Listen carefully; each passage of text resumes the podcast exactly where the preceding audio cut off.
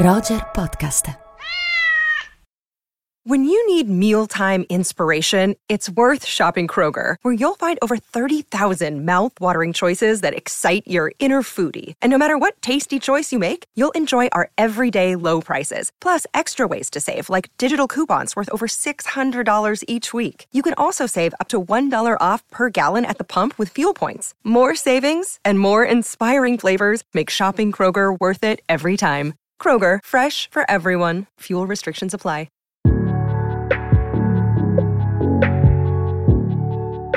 Amiche e amici di Roger Podcast, bentornate e bentornati. Questa è una nuova puntata di Rubik, il nostro podcast di cinema. Io sono Simone Spoladori, qui con me c'è, come sempre, Andrea Chimento, ciao Simone, ciao a tutte e ciao a tutti. Ciao Andrea, come stai? Bene, bene, alla grande, un regista importante attraversiamo oggi, quindi sono bello pronto. Un regista importante dalla filmografia sterminata e questo ci metterà non poco in difficoltà, Andrea.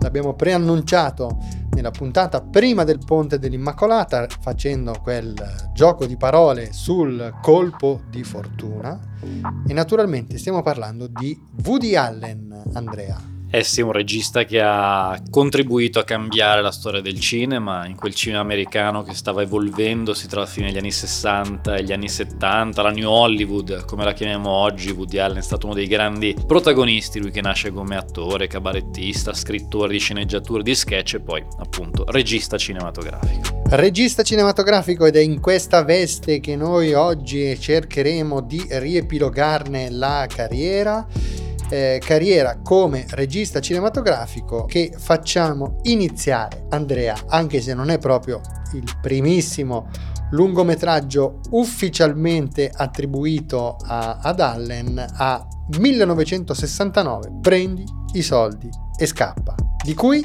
ascoltiamo una clip. I forzati non hanno nemmeno il permesso di svenire senza autorizzazione scritta. Virgil si lamenta e viene rinchiuso per 15 giorni in una cella di rigore insieme con un agente di assicurazioni. Salve, io sono Joe Green e rappresento la compagnia assicuratrice Ajax EC. Riconosciuto colpevole di tentata rapina, Virgil viene condannato a 10 anni da scontarsi nella prigione più terribile dello Stato. Qui egli entra in contatto per la prima volta con dei veri duri. Non è stata ancora costruita la prigione che può tenermi, afferma Virgil ad un compagno di pena. Uscirò di qui dovessi spendere tutta la vita per farlo. E lui ride. Non è colpa Eh, sua. Eh, Bisogna considerare Ma le sapete sue cosa dico? origini Io dico familiari. che io È dico, colpa ma mi nostra. fai dire una cosa pure a me?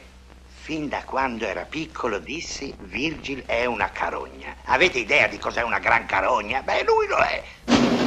Il tempo passa lentamente per Virgil. Egli lavora duramente cercando di adattarsi alla vita di prigione. Diventa un prigioniero modello e viene messo a lavorare nella lavanderia. Non mi dire che fai la doccia proprio adesso. È possibile che ci sia questa storia tutte le mattine? Ho appena cominciato. Ma finirò col fare tardi alla rapina. E vabbè, che si ritardi un po', di agli altri che intanto incomincino loro. Ma non possono cominciare senza me, il capo sono io. Intanto prendi il caffè. Che camicia vuoi? Che hai detto? Ho chiesto che camicia ti metti. Eh, mi metterò la casacca blu. Quella no. Era sporca, l'ho lavata ieri sera. Ma perché l'hai lavata? Cosa mi metto oggi? non potevi metterla così sporca. Ma che importava? Tanto era solo per la rapina. tutta la camicia nuova beige. Vuoi metterti No, non posso andare ad una rapina in camicia Ma beige. perché? È chiara, diventerai un facile bersaglio. Io invece trovo che è proprio adatta No, che non è adatta. È beige, Oh, del tutto e gli altri ragazzi? rapina di una banca. Che cosa si mettono i ragazzi? Non lo so. E come faccio a Allora saperlo? perché non telefoni per chiederglielo? Ah, sarebbe inutile tanto nessuno. Figurati se ti vengono a dire che camicia mettono per farsi copiare. 16 giugno, ore 9. È giunto il grande giorno. Virgil e i suoi complici escono dal loro nascondiglio e si dirigono intrepidi verso la banca. Ehi, voi che diavolo ci fate qui? Eh, dobbiamo rapinare la banca. Noi rapiniamo la banca. No, siamo noi a rapinarla. Noi rapiniamo la banca. No, no, no, no, no, eh, siamo arrivati prima noi. Eh, beh, perché non tornate più tardi? Facciamo in un baleno. Abbiamo preparato questo colpo da mesi e non me lo farò rovinare da quattro accattoni. Allora mettiamo ai voti. Chi preferisce essere rapinato da questa banda?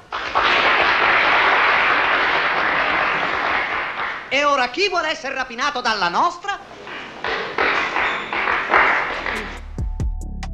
E questo è il, un bellissimo film, già il primo film importante da regista di Woody Allen, aveva già fatto qualcosina in precedenza, ma questo come fosse un po' il suo vero esordio. Regista, attore, iniziano a esserci alcune delle idiosincrasie un po' tipiche dei suoi personaggi, del suo cinema successivo, forte ironia, un gioco che si rifà un po' alla, alla commedia americana precedente, ma già innestato un po' di quella verda, spirito ebraico da Greenwich Village, newyorkese, che poi diventerà insomma il suo marchio di fabbrica. Qui ci sono un po' già delle basi importanti di un film molto divertente. Film molto divertente, c'è una delle mie sequenze di culto, Andrea, quella della, della pistola saponetta che si scioglie sotto la pioggia, insomma film divertentissimo, diciamo che questa prima fase del cinema di Woody Allen è come dire molto più improntata alla comicità pura, forse un po' meno sofisticata si ride in maniera insomma molto,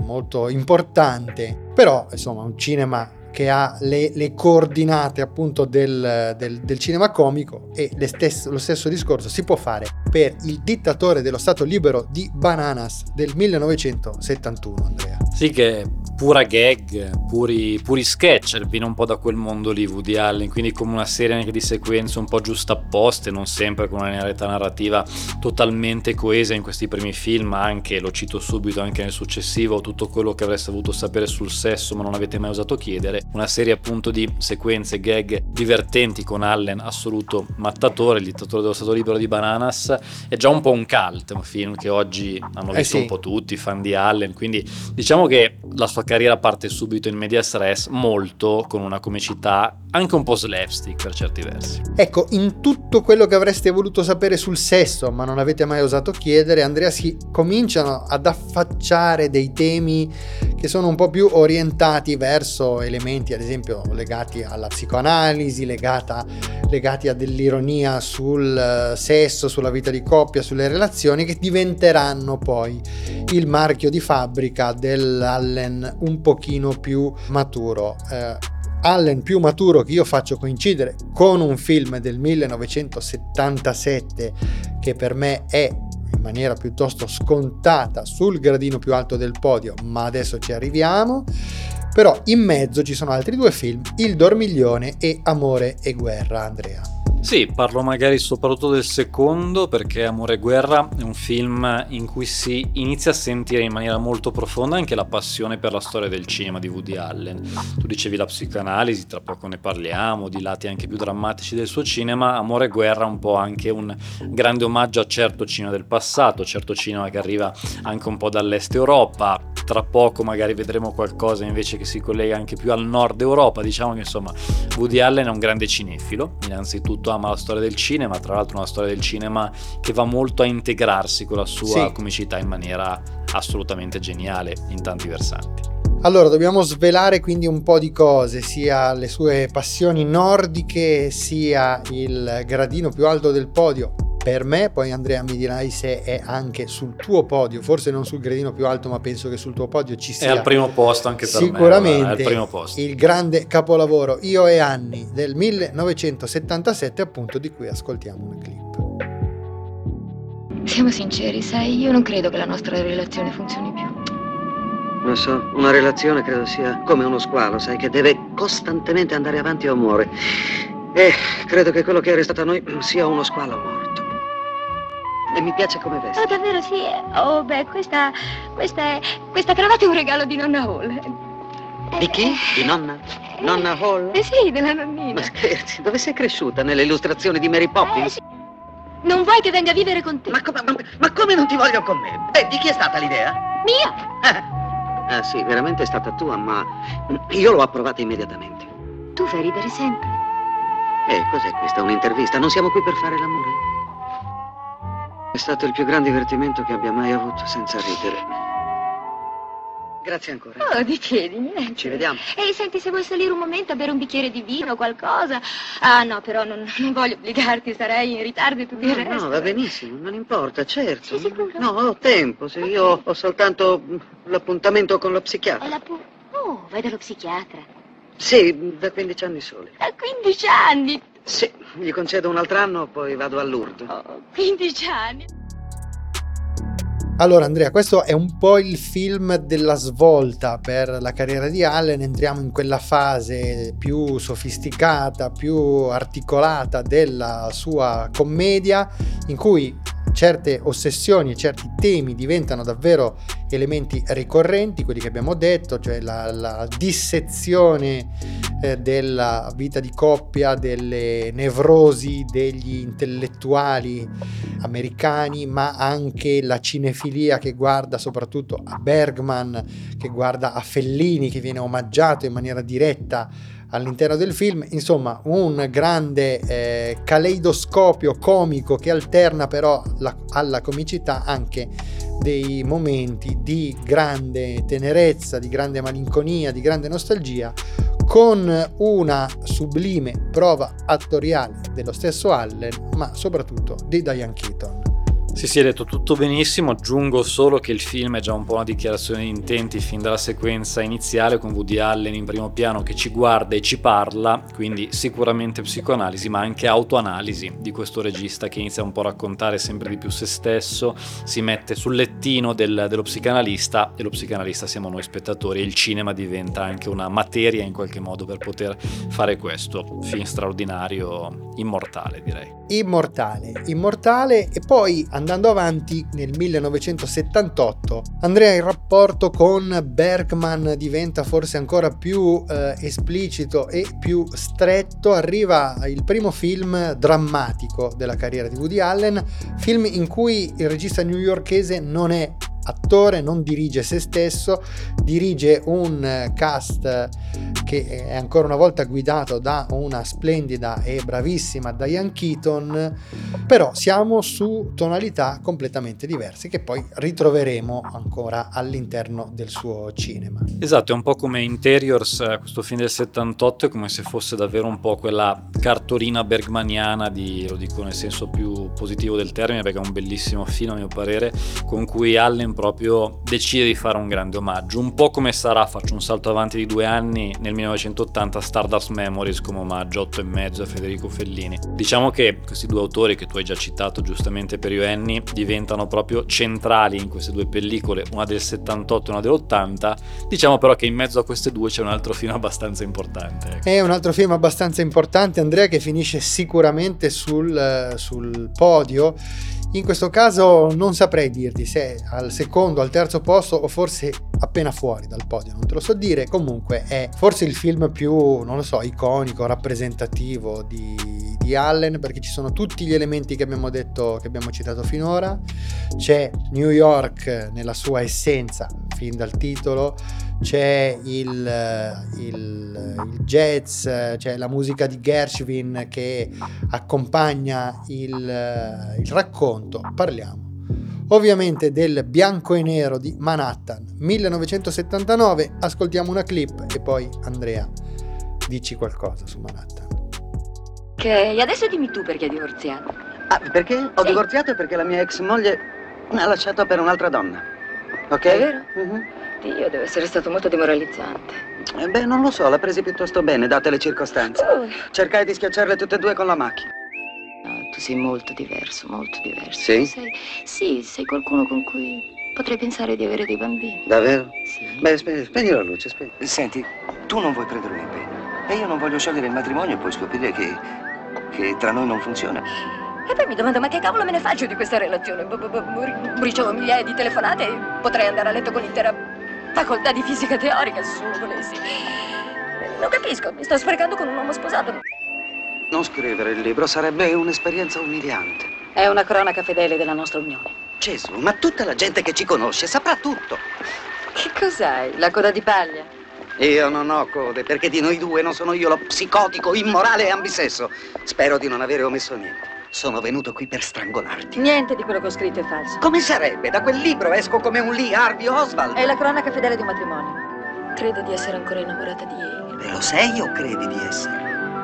Ho, ho ricominciato a vederlo. Sono scioccato. sono- Senti, io l'amo, l'ho sempre amato. Ma allora ti piace, non ti piace, poi ti ripiace? Sì, sì, Vabbè, è ancora presto, puoi cambiare idea un'altra volta prima di cena. Sei così farisaico, senti. Beh, ma noi siamo persone, solo esseri umani, sai. Tu ti credi Dio? E io, io a qualche modello dovrò pure ispirarmi.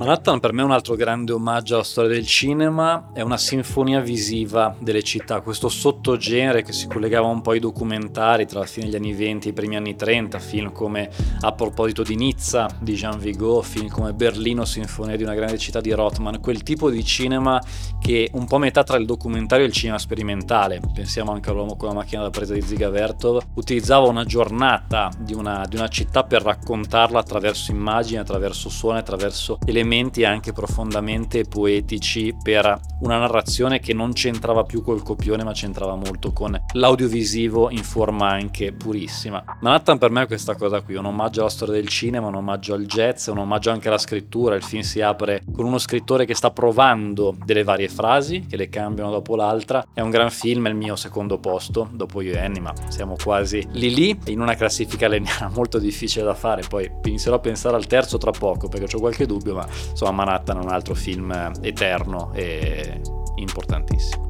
Bene, bene. Allora, un film importantissimo, Manhattan, e dopo Manhattan arrivano Stardust Memories, che abbiamo già citato, una commedia sexy in una notte di mezza estate, che è un film un po' minore della filmografia di Allen, tanto che eh, viene girato in contemporanea con un altro film che invece nella filmografia di Allen occupa un posto sicuramente importante, anche perché questo riferimento al documentario che tu hai fatto parlando di Manhattan è centrale nella struttura narrativa nel gioco di finzioni, di inganni, di trasformazioni che caratterizza Zelig del 1983. Sì, che potrebbe essere il mio terzo posto, diciamo che sgomita un po' con un altro film che arriverà alla fine di quel decennio, comunque Zelig un mockumentary, un documentario di finzione, un film che parla di questa figura trasformista, camaleontica, che si adatta alle situazioni in cui vive in maniera anche fantascientifica, potremmo definirlo in questa maniera, costruito come un bellissimo documentario, questo è un grande film che che tra l'altro oggi si ricorda un po' poco nella carriera di Woody Allen, quindi ne approfittiamo anche per segnalarlo anche ai più giovani, che magari non, non ce l'hanno in mente e pensano Zelig soltanto insomma, al programma televisivo e teatrale degli ultimi anni. Bene Andrea, adesso allora ascoltiamo una clip di un film del 1984 che invece è sul mio podio. Che faceva tuo marito? Un po' l'allibratore, un po' lo strozzino, estorsioni, cose così. Ah, un professionista. Chi è lei? Danny Rose, managerato artistico. Tu che amministri oltre lui? Diventerete il più grande numero di strozzapalloni. Fammi un favore, voglio che mi porti te. Sa, sa che sei sposato? Eh, le ho detto tutto. Mia zia diceva non puoi montare due cavalli con un sedere solo. Lu, mi sembra che sia un tantino scossa. Gli spararono in mezzo agli occhi. Allora è cieco. Morto. Certo che è morto, si sa, le pallottole trapassano. Cina, io ti amo! No, no, è finita. E te lo faresti con lui? Ma te lo con Danny Rose. Fate fuori il suo lover. Siamo davanti a un preciso tipo di situazione.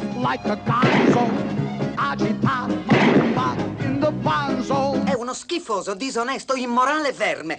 E lo dico con tutto il dovuto rispetto ed era Broadway Danny Rose del 1984 con Woody Allen e Mia Farrow. E questo è un film, eh, Andrea, oltre a essere divertentissimo, è un film anche di una tenerezza infinita per il modo in cui Allen come dire, prende bonariamente in giro, ma da un lato coccola questo straordinario personaggio che è appunto Danny Rose, che è caratterizzato proprio da quella ostinazione cieca e quella passione profonda che eh, Allen sembra ammirare ed esaltare un po' in tutti i suoi personaggi. Assolutamente, no, un bellissimo film, tra l'altro che ha una corsa che sembra quasi un'autocitazione verso il finale, quasi un'autocitazione da Manhattan. I due film secondo me si parlano molto, sono due film che utilizzano la chiave un po' nostalgica in certi passaggi per essere ancora più toccanti ed emozionanti. E... Entrambi in un bianco e nero bellissimo. Assolutamente, assolutamente, anche visivamente si richiamano molto e insomma sicuramente un'altra, un'altra pellicola ottima in un decennio, quello degli anni Ottanta, in cui Allen veramente non sbaglia un colpo e sicuramente un film che insomma se non è sul podio comunque poco ci manca e che amiamo tutti e che approfittiamo, eh, utilizziamo per, anche per salutare il nostro amico Franco D'Assisti che sicuramente ci ascolta e ovviamente è La Rosa Purpurea del Cairo del 1985, ascoltiamone un frammento. Ancora non mi capacito del fatto che 24 ore fa io ero in una tomba egizia, non conoscevo nessuno di voi, gente stupenda. Ed ora eccomi qui. Sono alle soglie di un frenetico weekend a Manhattan. Mio Dio, deve proprio piacerti questo film. A me? Sei stata lì tutto il giorno e ti avevo già visto altre due volte. Dice a me. Sì, a te, a te. Questa è la quinta volta che lo vedi. Henry, vieni qui, presto! Devo parlare con te.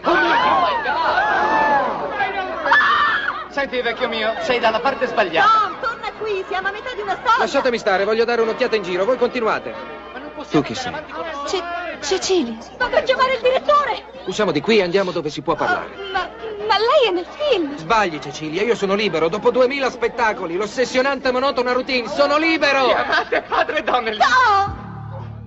È un altro omaggio al cinema, qui addirittura un personaggio esce dallo schermo, una spettatrice particolarmente appassionata che si emoziona, si commuove, va sempre al cinema ogni volta che può, il cinema è un po' una fuga da una realtà non troppo felice per Mia Farro ed empatizza così tanto con lo schermo che a un certo punto lo schermo uscirà per abbracciarla, per stare con lei, per passare un po' di tempo assieme. È un film eh, in cui penso che chiunque, almeno forse non chiunque, ma qualunque cinefilo, qualunque appassionato di cinema arrivi a emozionarsi, a empatizzare con la protagonista. Ecco, e anche in questo caso Woody Allen è regista ma non attore, quindi un altro aspetto, diciamo così, raro in questa prima fase della carriera di Allen. Altra rarità è l'uscita dalla commedia e è un'uscita dalla commedia di fatto anche Anna e le sue sorelle. Sì, che ne approfitto di questo film, volevo già dirlo prima, ho aspettato che arrivasse lui per parlare di quanto ci sia di capacità di raccontare il femminile nel cinema di Woody Allen oggi per varie vicissitudini di cronaca un po' tristi di cui preferisco comunque non, non approfondire viene un po' dimenticata questo, questo suo lato di attenzione alla psicologia femminile in questo film e in un altro bellissimo film che arriva tra poco, che è un'altra donna, lo cito così per non fare troppa, troppa suspense, che poi mi perdono i titoli che sto anticipando qua là, davvero mi sembra che sia un ragionamento importante. Anna e le sue sorelle non è un film solo al femminile, ci sono anche dei bei personaggi maschili, però diciamo così, approfitto del suo assist anche nel titolo per parlare un po' di questo aspetto. Bene Andrea, e Radio Days è il film che arriva dopo, nel 1987, forse anche in questo caso un film non ehm, ricordato, insomma, non così spesso se si pensa alla filmografia di Woody Allen. Sì, forse diciamo anche qui un po' più giustamente di altri, nel senso che per carità è un film che io ricordo non moltissimo, in realtà l'ho visto diverso tempo fa, lo ricordo come un film discreto, mm, non mi sembra eccezionale dal ricordo che ho, quindi diciamo un film anche qui con tanto Allen, con tanti riferimenti un po' nostalgici, è una bellissima locandina, c'è la base di questo film, poi il film funziona diciamo senza degli enormi guizzi, ecco, direi così. Bene, adesso ascoltiamo una piccola clip del film successivo che invece Andrea ti preannuncio che è un film che io amo molto. A che ramo della fisica sei interessato? A qualcosa di molto più terrificante che far saltare il pianeta. Davvero? Esiste qualcosa di più terrificante della distruzione del mondo? Sì. Il sapere che non ha importanza in che modo finisca che tutto è casuale, originato dal niente, senza uno scopo. Sto parlando dell'universo. Tutto lo spazio, tutto il tempo, solo una convulsione temporanea. E sono pagato per provarlo. E ti senti tanto sicuro di questo quando guardi su in una notte chiara come questa e vedi quei miliardi di stelle? E niente di questo avrebbe importanza. Io come te trovo che è bellissimo. E si tratta di Settembre, Andrea. Settembre è un altro dei film con cui Woody omaggia il eh, grande maestro, il grande riferimento Bergman, perché è davvero un altro piccolo gioiello che è ambientato tutto negli interni di una casa all'interno della quale Woody Allen fa, autore anche di soggetto e sceneggiatura, fa letteralmente detonare progressivamente le tensioni che attraversano una famiglia che ha apparentemente felicemente trascorso insieme l'estate, ma che poi all'arrivo dell'autunno non riesce più a stare dentro a questa grande finzione, a questa grande messa in scena e le tensioni deflagrano anche in questo caso con una delicatezza di scrittura e una capacità di analisi davvero, eh, davvero eh, notevoli e con una meravigliosa e fantastica Mia Farrow come protagonista. Di fatto siamo arrivati alla chiusura del decennio degli anni 80, Andrea. Sì, diciamo è l'altro film che sgomitava un po' per il mio terzo gradino, anche un'altra donna che ho già citato, è un bellissimo film dell'88, però diciamo che nel 1989 si apre un po' forse un'altra fase nel cinema di Woody Allen con Crimini e Misfatti che molto banalmente potrebbe essere il mio terzo posto insieme dopo Io e Annie Manhattan ma è davvero il podio più da scarico che abbia mai fatto in tutta la mia vita però va un po' così diciamo che si apre un tema a cui Allen torna molto torna anche nel suo ultimo film Coupe de Chance un colpo di fortuna ovvero quel gioco alla Dostoevsky del delitto e del castigo che poi avrà molte, molte conseguenze nel suo cinema anche sì. naturalmente in match point point. Ecco, ti dirò allora per ravvivare, per rendere più frizzante il podio. Un po' più originale. Diciamo. Più originale che il mio podio invece prevede crimini e misfatti al terzo posto, scalzo, eh, faccio scalzare Manhattan che scivola al quarto, mentre al secondo c'è settembre di cui abbiamo parlato prima. Però crimini e misfatti, un grandissimo film e adesso Andrea dirò qualcosa che equivale quasi a una bestemmia dopo Crimini e Misfatti, per me quel livello Woody Allen non lo raggiungerà più. E allora, diciamo che negli anni 90, negli anni 2000 ci sono ancora 4, 5, 6 ottimi film che Allen ha fatto, magari tra poco li citiamo, però quel, il livello di crimini misfatti di alcune grandezze degli anni 80 e degli anni 70 sono d'accordo che insomma mm, magari lo sfiora ma non lo raggiunge. Lo sfiora ma non lo raggiunge. Sicuramente ci sono degli ottimi film a partire già da alcuni titoli proprio uh, che, che, arrivano subito dopo come Ombre e Nebbia che comunque è un, è un ottimo film come Misterioso omicidio Manhattan come Pallottole su Broadway c'è tutta questa fase anche di commedie che escono insomma con grande puntualità una volta all'anno, pallottole su Broadway, La Dea dell'amore, tutti dicono I love you, Harry a pezzi, sono tutti dei buoni film, ma con un livello medio che secondo me si abbassa in maniera considerevole a livello di ispirazione rispetto ai titoli del decennio precedente. Sì, diciamo negli anni 90 forse il mio preferito è Harry a pezzi, che è un film eh, che trovo molto geniale per tanti riferimenti, molto, come dire, anche autocelebrativo rispetto a ciò che è il cinema di Woody Allen, un film che mescola, diciamo così, un po' di crisi di ispirazione, ancora un po' di Fellini, un po' di riferimenti anche più infernali, chi ha visto il film sa a cosa faccio riferimento, e molto sulla struttura anche della, della narrazione, dello storytelling in generale, film buonissimo, a mio parere molto molto bello, però certo non è più il Woody Allen trascinante e sconvolgente di cui abbiamo parlato. Bene, Andrea, quindi se, se, dovessimo individuare nella filmografia successiva un altro, diciamo così, punto di svolta o comunque un film che in qualche modo segna un, una nuova direzione o che emerge, spicca rispetto agli altri, io credo che si debba andare fino al 2005 e parlare di un film di cui adesso sentiamo una clip che è sicuramente un ottimo film ma che io non sono mai riuscito ad amare fino in fondo. La gente ha paura di ammettere che una gran parte della vita dipende dalla fortuna. È terrorizzante pensare che molto è fuori dal nostro controllo. Ci sono momenti in una partita in cui la palla colpisce il nastro. Con un po' di fortuna lo oltrepassa. E allora si vince. Oppure no. E allora si perde. Mi sono sposato. È molto simpatica. La sua famiglia è piena di soldi. Ah, mi ha visto attraverso la stanza e mi ha puntato come un missile teleguidato. Lo sai che è una settimana che non facciamo l'amore? Oh, Chloe, sono esausto. Tu farai parecchia strada se non rovini tutto. Come potrei rovinare tutto? Per esempio provándoci con me. Allora lo sai che effetto fai agli uomini? Credono che io possa essere qualcosa di molto speciale. E lo sai? Beh, nessuno ha mai voluto indietro i soldi. Non credo sia una buona idea. Non dovevi seguirmi fin qui. Ti senti colpa? E tu?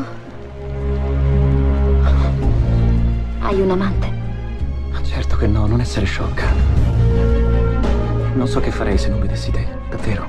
Non so cosa ci faccio con te, tanto non lascerai mai Chloe. Forse lo farò. Smettila di fare i giochetti con me. Abbassa la voce. Non mi illudo, lo so che mi sono abituato a un certo stile di vita. Dovrei rinunciare a tutto quanto. Ti manco. Sei matta a chiamarmi qui. Se non hai il coraggio di farlo, lo faccio io. Allora mi stai minacciando. Se non faccio come dici tu vai da mia moglie. Pronto? Chi chiama di continuo? Voi adesso dovete proteggermi. La mia famiglia e il mio matrimonio sono a rischio. Mi hai mentito! Sei un bugiardo! Uno impara a nascondere lo sporco sotto il tappeto, altrimenti vieni travolto. Ed era ovviamente Match Point del 2005, che è un ottimo film, però Andrea a me è sempre sembrato, come dire, estremamente non so come dirti, calcolato, Costruito. estremamente costruito, un po' artefatto. Può essere, eh, può essere.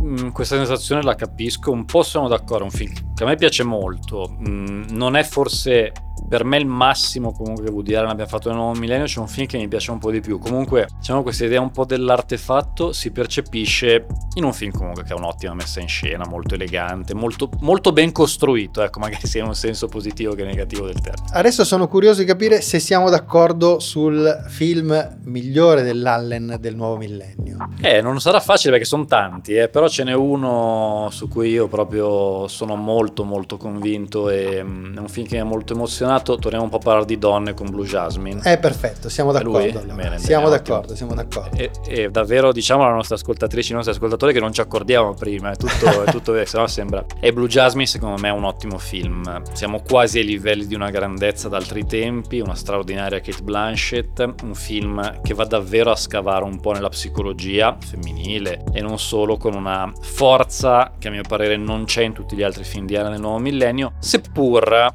anche dopo Blue Jasmine non manchino delle, delle belle stoccate anche alla- all'umanità, alla società contemporanea. È comunque un Allen spesso anche un po' arrabbiato verso il mondo e questo si ritrova ad esempio in Irrational Man, giusto per citare un altro film successivo. Ma sai, anche prima, secondo me, di Blue Jasmine ci sono dei buoni film. Ad esempio, Midnight in Paris è un buon film.